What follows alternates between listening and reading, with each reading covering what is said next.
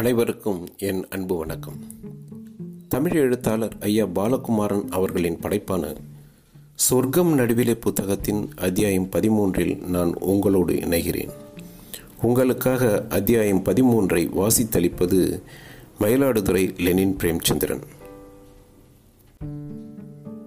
கடந்த அத்தியாயத்தில் நாம் எங்கே நிறைவு செய்தோம்? சுருக்கமாக இதோ உங்களுக்காக. எழுபது வயது மதிக்கத்தக்க வயோதிக வல்லலும் அவரது காரோட்டியும் பேசிக்கொண்டிருந்தார்கள் காரோட்டி தனக்கு ஒரு வீடு வேண்டும் என்று கேட்க இவர் வீடு நீயா வாங்கணுண்டா நான் வாங்கி தரக்கூடாது என்று மறுத்துவிட்டு நாலு வண்டி வாங்கி தருவதாகவும் அதை ஓட்டி பிழைத்து கொள்ள சொல்லி தனக்கு ஒரு வாலிபனை வண்டி ஓட்ட அனுப்பச் சொல்கிறார். இதை கேட்ட காரோட்டி இல்லைங்க நான் ஓட்டுவேன். சாகர மட்டும் ஓட்டுவேன் என்று சொல்கிறான். அதற்கு இவர் யார் சாகர மட்டும்? என்று கேட்கிறார். காரோட்டி ஐயா என தயங்கினான். என்பதோடு அத்தியாயம் பனிரெண்டு நிறைவடைந்திருந்தது. இனி அத்தியாயம் பதிமூன்றில் என்ன நடக்கப் போகிறது என்பதை கேட்போம். வாருங்கள் நாம் அத்தியாயம் பதிமூன்றில் பயணிப்போம். ஜெய விஜயி பவ. நான் கேசவன் நாராயணன். சோழ நாட்டின் உபதளபதி அந்தணன். ஆயினும் போர் தொழில் செய்பவன். நான் இறந்து ஆயிரம் வருடங்களுக்கு மேலாயிற்று. இந்த வள்ளலின் வாழ்க்கை பேச்சு போக்கு எல்லாம் விசித்திரமாக இருந்தன. வித்தியாசமாக இருந்ததாலேயே அவர் பலராலும் கவரப்பட்டார். அடடே என்கிற வியப்பு அவர் பற்றி தகவல் வரும்போது எனக்கும் தோன்றியது. நான் சாவர மட்டும் அப்படின்னு தானே சொல்ல வர? நான் சீக்கிரம் செத்து போயிடுவேன்னு நினைக்கிறேன் இல்லையா? அதனால தான் உன்னை கிட்ட சேர்க்கல போ. ஒரு நல்ல பையனை அனுப்பு. நன்றி இருந்தால் அந்த வேலையை ஒழுங்கா செய். எந்த பக்கம் போனாலும் எகிரி அடிக்கிற அவரோடு வாக்குவாதம் செய்து புண்ணியமில்லை என்று தெரிந்து அவன் விலகி கொண்டான். ஒரு பையனை அனுப்பினான். அவருக்கு வண்டி ஓட்ட போட்டி போட்டு கொண்டு வந்தார்கள். தோட்டக்காரனுக்கும் காவல்காரனுக்கும் சமையல்காரனுக்கும் இதே வித மரியாதைகள் நடந்தன. கொல்லைப்புறத்தில் வேலி போட்டு நிலை பிரித்து அங்கே தளம் போட்ட வீடு எழுப்பி தரையெல்லாம் பளபளக்கிற கற்கள் பதித்து சமையற்காரருக்கு வீடு கட்டி கொடுத்தார். உன்னை விட்டுடுவேன். எங்கேயாவது போய் பொழைச்சிக்கலாம்னு பார்த்தியா? அதெல்லாம் முடியாது. நான் சாவர மட்டும் நீ தான் சோறு போட்டாகணும். இல்லை முடியாது வெளியே போகணும்னா போய்க்கோ. நானே சமைச்சிக்கிறேன். அவர் சொல்ல அவன் அவரை விட்டு போக மாட்டேன் என்று சத்தியம் செய்தான். உடம்பு நலிந்து கொண்டு வந்தது. ஒரு நல்ல முகூர்த்தத்தின் போது ஆறு கல்யாணத்துக்கு போக வேண்டி வந்தது. கிராமத்தில் உள்ள ஒரே ஒரு ஜவுளி கடை பெரிதாயிற்று. ஒரு திருமணத்திற்கு போய் சோறு வேண்டாம் வெறும் மோர் கொடு என்று வாங்கி குடித்தபோது சட்டென்று நெஞ்சு வலித்தது. அவர் உருவாக்கிய மருத்துவமனைக்கு போய் சேர்ந்தார். முதல் உதவி அளிக்கப்பட்டது. வெளியே இருந்து மருத்துவர்கள் வந்தார்கள். உங்கள் இதயம் நல்லா இருக்கு இல்லைங்களே? மெல்ல ஒரு பெரிய வைத்தியர் பேசினார். என்ன சொல்லுது? வலு குறையுது. நாளை நாளன்னைக்கு உயிரோட இருப்பேனா? இருக்கலாம். இருக்கணும். இன்னும் ரெண்டு வருஷம் கூட உயிரோடு இருக்கலாம். அப்புறம் எதுக்கு பயப்படுறீங்க? ரெண்டு வருஷம் இருக்கலாம். ரெண்டு நாளைக்குள்ளே பிராணன் போனாலும் போயிடலாம். எப்போ உங்கள் இதயம் தகராறு பண்ணும்னு தெரியாது. நான் என்ன செய்யணும்?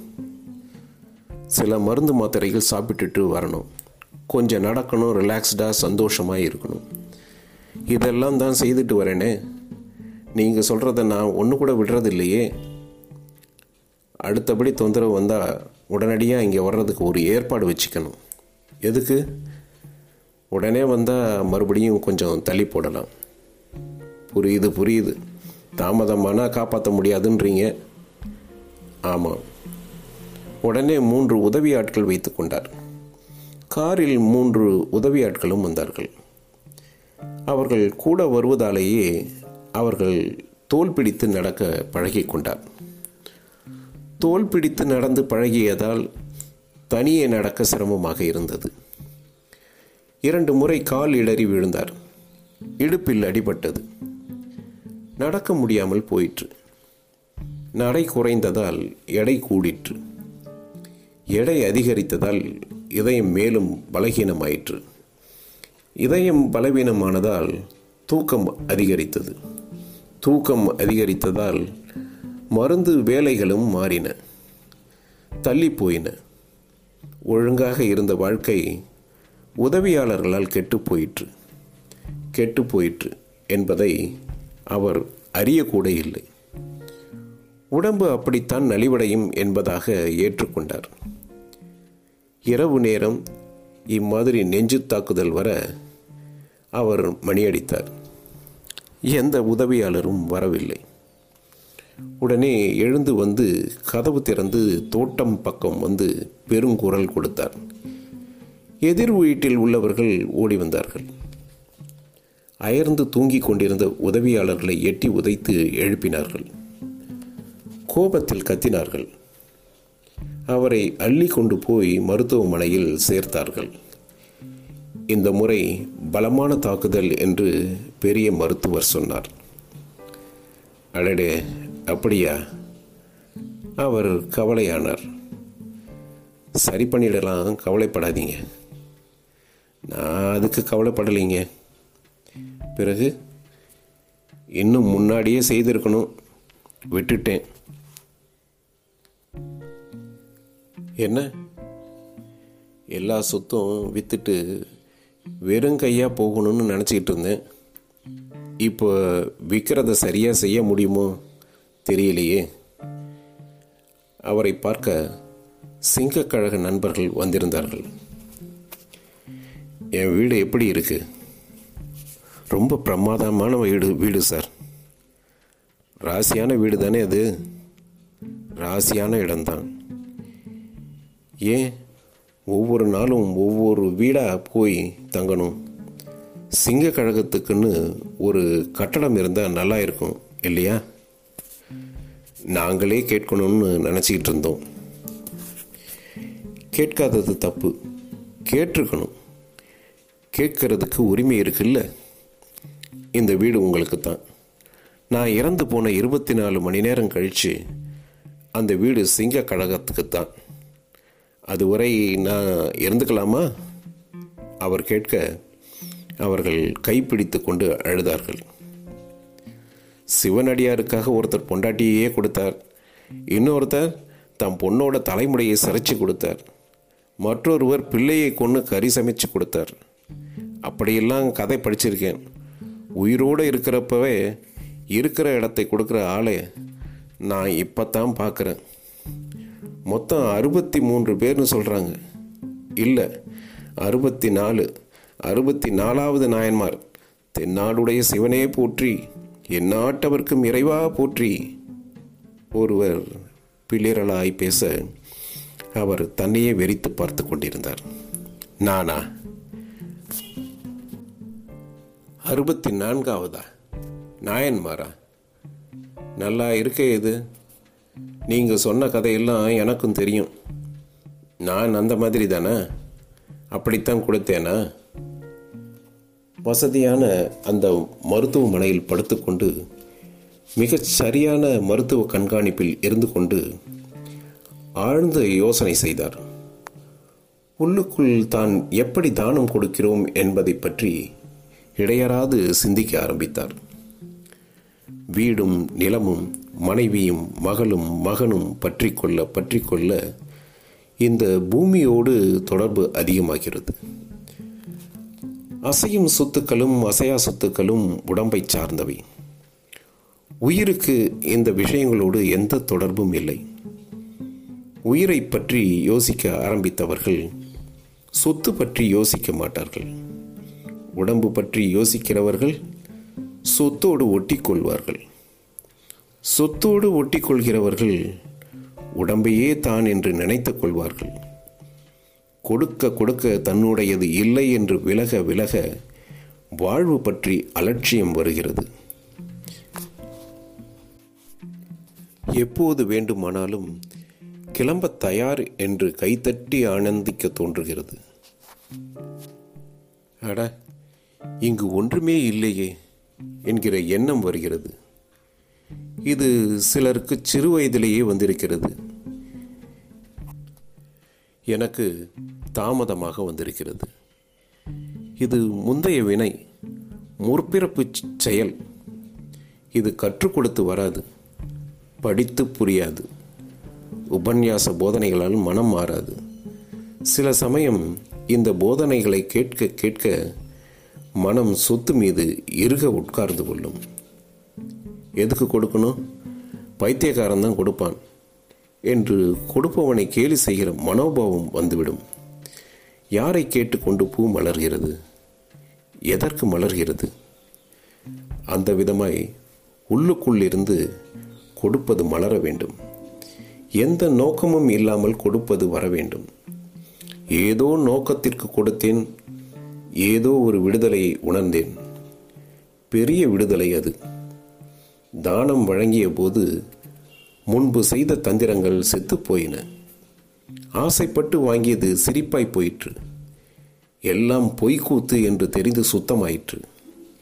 மனம் சுத்தமாக உள்ளே பார்ப்பது ஏற்பட்டது. உள்ளே பார்க்க இங்கே எதுவுமே நிரந்தரமில்லை. தான் கொடுத்தவை எல்லாமே செத்துப்போகிற விஷயங்கள் தான் என்பது புரிந்தது.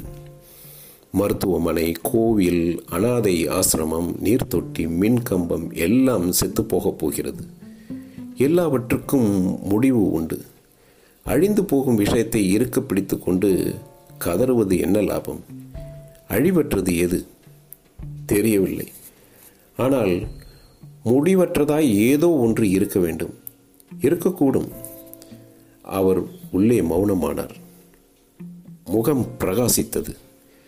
அன்று இரவு மருத்துவமனையில் அவருக்கு இரத்த அழுத்தம் கூடிற்று. நெஞ்சு வலித்தது. தாதிகள் பரபரத்தார்கள். மீண்டும் முதலுதவி அளிக்கப்பட்டது. மயிரிழையில் மீண்டும் தப்பித்ததாக மருத்துவர்கள் சொன்னார்கள். அவர் மௌனமாக பார்த்து கொண்டிருந்தார். எந்த சலனமும் இல்லாமல் இருந்தார். இங்கேயே இருந்துடுங்களேன் என்று சொல்லும்போது முடியாது என்று மறுத்தார். ஆறு நாட்கள் கழித்து வீட்டுக்கு திரும்பினார். சொன்ன பேச்சு கேட்க மாட்டேங்கிறீங்க. மருத்துவமனையிலேயே இருக்கலாம் இல்லை? பெரிய டாக்டர் தானே நீ. மருத்துவமனையில் இருந்தால் காப்பாற்றிடுவியா சாக விடாமல் பழைக்க வச்சிடுவியா? நீ தானே சொன்ன மயிரிடையில் தப்பிச்சேன்னு. மயிரீழை தாண்டி இருந்தா என்ன பண்ணியிருப்ப? ஐயா போயிட்டாருன்னு துக்கம் கொண்டாடி இருப்ப நீயா காப்பாத்தின? உன்னாலேயே நான் உயிர் பழைச்சேன்? அப்படி நீ நினச்சா உன் வேலையை நீ சரியாக செய்ய முடியாது. வீட்டில் மூணு பேரை துணைக்க வச்சுருந்தேன். மூணு பேரும் தூங்கினாங்க. வெளியே வந்து கத்தி ஆளை கூப்பிட்டேன். கூப்பிடலைன்னா முடிஞ்சு போயிட்டுருக்கோம் நானா என்னை காப்பாற்றிக்கிட்டேனா இல்லை. என்னவோ வேற ஒரு விஷயம் நடக்குதுடா. உனக்கும் தெரியல எனக்கும் தெரியல. நீ டாக்டர்னு நெஞ்ச நிமித்திக்காத. உனக்கும் சாவு வரும். அதை நீ நினச்சாலும் தடுக்க முடியாது. இதை மனசில் பதிஞ்சு போச்சுன்னா அப்போ சரியாக வைத்தியம் பண்ணலாம். தலை குனிந்து நின்றிருந்த மருத்துவர் அவரை பார்த்தார். அவருக்கு புரிந்தது. கண்ணை திறந்துட்டீங்க ஐயா. என்று சொன்னார். நல்லா இரு தம்பி நல்லா இரு. அவர் வாழ்த்தினார். அங்கு மிகப்பெரிய புரிதல் பரிமாறப்பட்டிருந்தது. ஏங்க பொங்கல் வருது. வரட்டும். மறுபடியும் மஞ்சு விரட்டு மாடு விரட்டுன்னு நான் ரொம்ப பொல்லாதவனாக மாறிடுவேன். நீங்கள் நல்லவராக இருந்தாலும் பொல்லாதவராக இருந்தாலும் எங்களுக்கு லாபம்தான். எப்படி வேணால் இருங்க. நான் மஞ்சு வரட்ட கேட்கல. அவன் பேச்சுக்கு அவர் வாய்விட்டு சிரித்தார். என்ன கேட்குற பொங்கல் அன்னைக்கு ஜனங்க வந்து உங்களை பார்க்கணும். உங்கள் கையால் தொட்டு வாங்கணும். அட்ரஸ் சக்க. என் கையால் துட்டு வாங்கணுமா? என்னைய பார்க்கணுமா? ரெண்டும் தான். எது முதல்ல? துட்டு வாங்குறது தான் முத. அப்போ வர சொல்லு. உண்மையை கேட்கும்போது அவர் அதிகம் சந்தோஷப்பட்டார். பொய்யாக இருப்பவரிடம் முட்டி மோதி இன்னும் உண்மையாக இருப்பதற்கு அவர் உதவி செய்தார். காணும் பொங்கலன்று வீட்டு வாசலில் சவுக்கு கட்டையால் வெகு தூரத்திற்கு வேலி அமைத்தார்கள். எட்டு மணிக்கு பெரியவரை காணலாம் என்று போஸ்டர் ஒட்டியிருந்தார்கள். ஆனால் காலை ஆறு மணிக்கே கூட்டம் சேர்ந்து விட்டது. அவர் தன்னுடைய ஆளை ரகசியமாக அங்கே போய் நிற்க வைத்தார். ஆளுக்கு ஆயிரம் தர்றாங்களாம். போடா போங்கு. அவ்வளோலாம் இருக்காது. ஆளுக்கு ஒரு நூறு தருவாங்க. அதெல்லாம் இல்லைங்க. சில்லறையை மாற்றி மூட்டை மூட்டையை கட்டி வச்சிருக்காராம். ஆளுக்கு ஒரு கைப்பிடி தருவாராம். ஒய் ஒரு கைப்பிடியில் எவ்வளவுங்க இருக்கும்? எவ்வளவு இருந்தால் என்ன? அவர் கையால் காசு வாங்குறது தான் முக்கியம். அது எட்டனாக இருக்கட்டும் ஒரு ரூபாயாக இருக்கட்டும் பத்து ரூபாயாக இருக்கட்டும் அந்த ஐயா கையால் காசு வாங்கினா நமக்கு நல்லது. அப்படித்தான் நினைக்கணுமே அண்டி துட்டு எண்ணக்கூடாது. அப்போ என்னங்க? அதை செலவு பண்ணக்கூடாதா? செலவு பண்ணாத. ஒட்டு மொத்தமாக எடுத்துகிட்டு போய் உன் கல்லாப்பட்டியில் போட்டு வை.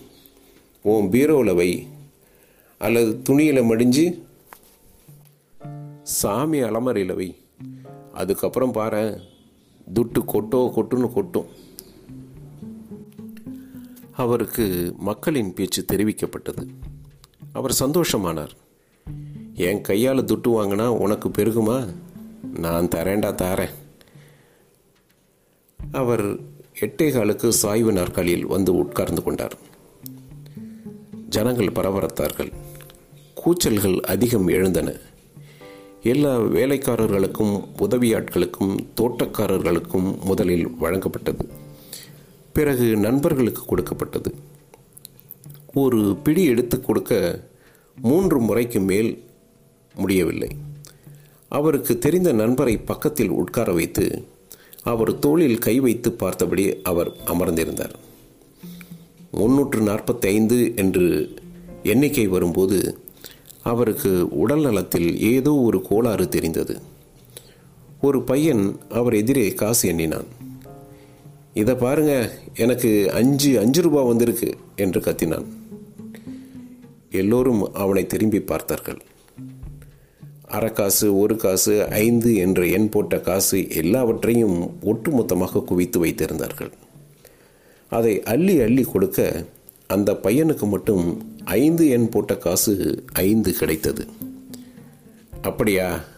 அதிர்ஷ்டக்காரன்டா நீ அவர் சொல்ல எல்லோரும் சிரித்தார்கள். அப்படியா? அந்த பையன் வியப்போடு கேட்டான். அதிர்ஷ்டக்காரன்னா?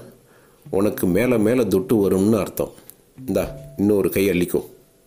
அவன் ஓடி போய் இன்னொரு கை அள்ளி கொண்டான் அவன் ஓடிப்போய் அள்ளிக்கொண்ட நேரம் அவருக்கு நெஞ்சில் மறுபடி சுரீர் என்று ஒழித்தது தம்பி உடம்பு நல்லா இல்லை? அவர் நிமிர்ந்து சொன்னார். சட்டென்று கும்பலை நிறுத்தினார்கள். கும்பல் திமிரிற்று. இல்லாது போய்விடுமோ என்கிற பயத்தில் முண்டியது. டே கொடுக்கறத நிறுத்தாத. கொடு என்று சொல்லிவிட்டு மெல்ல எழுந்து நின்றார். தலை சுற்றியது. அத்தனை பேருக்கும் கொடுத்தாகணும் ஒன்றும் குறை வைக்காத என்று சொல்லி மெல்ல ஹாலுக்குள் நுழைந்தார். அங்குள்ள நீண்ட சோபாவில் அமர்ந்தார். பிறகு மெல்ல சரிந்தார். தலைக்கு ஏதாவது வைடா? என்றார். ஒரு திண்டு கொண்டு வந்து தலைக்கு அடியில் வைத்தார்கள். கால் நீட்டி படுத்தார். மூச்சு பெரிதாய் வாங்கிற்று. கண் நிலை குத்தியது. மருத்துவரின் பெயரைச் சொல்லி கூப்பிட்டார்கள். சற்று தொலைவில் உள்ள மருத்துவமனையிலிருந்து மருத்துவர் ஓடி வந்தார். அவர் ஓடி வந்து நாடியை தொட்டு பார்த்தார். மெல்ல முகமசைத்து பார்த்தார். நாடி அடங்கி கொண்டிருந்தது. இதய சத்தம் மெல்ல பின்வாங்கி கொண்டிருந்தது. அவர் இறந்து போகிறார் என்று தெரிந்தது. மருத்துவர் முகம் வெளியேறினார் அவர் இறந்து கொண்டிருக்கின்றார் என்று சொன்னார். கூட்டம் என்ன செய்வதென்று தெரியாமல் திகைத்தது. காதுகளில் ரீங்காரம் கூடிற்று. கண்களை சிரமப்பட்டு மூடிக்கொண்டார். நீண்டதாய் மூச்சு இழுத்து விட்டார். மூச்சு வேகமாக நகர்ந்தது. மறுபடியும் மூச்சு இழுக்க முடியாமல் இதயம் நின்றது. நுரையீரல்கள் ஸ்தம்பித்தன. மூச்சு இல்லை என்றதும் உள்ளுக்குள் இருந்த உயிர் துடித்தது.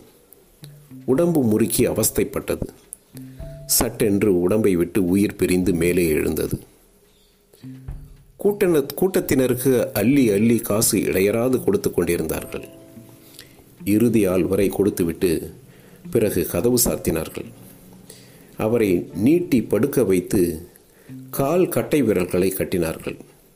அவர் அமர்ந்திருந்த சாய்வு நாற்காலியிலேயே அவரை கொண்டு வந்து அதே வராண்டாவில் படுக்க வைத்தார்கள். விஷயம் தெரிந்து கிராம மக்கள் ஓடி வந்து அலறத் துவங்கினார்கள். அவர் சற்று தள்ளி நின்று வேடிக்கை பார்த்தார். இன்னும் உதறி மேலே போனார். கீழிருந்து ஒளி உடம்பாக வந்தவரை பார்த்து மேலே இருந்தவர்கள் எல்லோரும் கைகூப்பினார்கள் எல்லாருக்கும் கொடுத்துட்டோம். எல்லாருக்கும் கொடுத்துட்டோம். அவர் கைகளை உதறிக்கொண்டார். ஒட்டி கொண்டிருந்த சில நினைவுகளும் அகன்றன. அவர் சுற்றும் முற்றும் பார்த்தார். இங்கேயே இருப்பீங்களா? இதுதான் உங்க இடமா? என்று விசாரித்தார். அவருக்கு அங்கே யாரும் முக்கியமாய் தெரியவில்லை. யாரும் அவருக்கு பதில் சொல்லவும் இல்லை. அப்போ வரேங்க. அவர் பொதுவாக கும்பிட்டார். மேலே பார்த்தார். சரக்கென்று அந்த ஒளி உடம்பு உதறி எழுந்து வெளிச்சம் நோக்கி போயிற்று. வெளிச்சம் இவரை தேடி வரவில்லை. வெளிச்சத்தை தேடி இவர் விரைவாக போனார். உள்ளுக்குள் புகுந்தார் மறைந்தார். அவரால் அப்படி போக முடிந்தது. அவரிடம் எந்த கனமும் இல்லை எந்த நினைவும் இல்லை. அள்ளி கொடுக்கிற எவருக்கும் சொர்க்கம் மிக அருகில் இருக்கிறது. மிக உயர்ந்த ஸ்தானத்தில் அவரை கொண்டு போய் வைக்கிறது. மறுபடியும் பூமிக்கு வர வேண்டிய அவசியமில்லாத உன்னதமான இடத்தில் அவர் வாழ்கிறார். தமிழ் எழுத்தாளர் ஐயா பாலகுமாரன் அவர்களின் படைப்பான சொர்க்கம் நடுவிலே புத்தகத்தின் அத்தியாயம் பதிமூன்று இத்துடன் நிறைவு பெற்றது. ஐயா பாலகுமாரன் அவர்களுடைய கடந்த மூன்று அத்தியாயத்தில் இந்த வாரி வழங்கிய வள்ளல் குறித்தான கதையை நம்ம கேட்டோம். இதில் அந்த வள்ளல் ஒரு குடும் குறும்புக்கார அடாவடித்தனமான ஒரு நபராக இருந்தாலும் தனக்கு கிடைத்த சொத்தையும் தான் சேர்த்த சொத்தையும் மற்றவர்களுக்கு தன்னை சார்ந்தவர்களுக்கு மட்டும் இந்த சொத்து கிடைக்க வேண்டும் என்று நினைக்காமல் மற்றவங்களுக்கும் போய் சேரணும் அப்படின்ற ஒரு பரந்த மனப்பான்மை அவர்கிட்ட இருந்தது என்பதை அதை பார்த்தோம். அந்த சொத்துக்களை தான் இருக்கும்போதே தன்னுடைய காலத்திற்குள்ளாகவே மற்றவர்களுக்கு கொடுத்து விட்டு வெறுங்கையாக போய் சேரணுன்ற அந்த எண்ணம் அவர்கிட்ட மேலோங்கி இருந்தது. அதன் காரணமாகவே அவர் எல்லா பொறுப்புகளையும் உதறிவிட்டு இந்த உயிர் உடலை விட்டு உயிர் பிரியும் போது அவர் செல்கிறார். அதன் காரணமாகவே அங்கே மேலே போகும்போது கூட யார் இருக்கிறாங்க என்ன ஏதுன்றதையும் பார்க்காம அங்கே அவர் கைத்தட்டி எல்லாத்தையும் உதறிட்டு நான் மேலே போகிறேன்ட்டு யாரும் கூப்பிட்றாங்க கூப்பிடலன்றது எதிர்பார்க்காமலேயே அவர் வந்து மேலே கிளம்பி போய்விட்டார். அப்போ அள்ளித்தரவங்களுக்கு சொர்க்கத்தின் வாசல் நிச்சயமாக திறந்தே இருக்குது அப்படின்றது இந்த அத்தியாயங்கள் நமக்கு உணர்த்தி இருக்குது இல்லையா? நாம் மீண்டும் ஐயா பாலகுமாரன் அவர்களின் சொர்க்கம் நடுவிலே புத்தகத்தின் அடுத்த அத்தியாயத்தில் சந்திப்போம். அதுவரை நன்றி கூறி விடைபெறுகிறேன். வணக்கம்.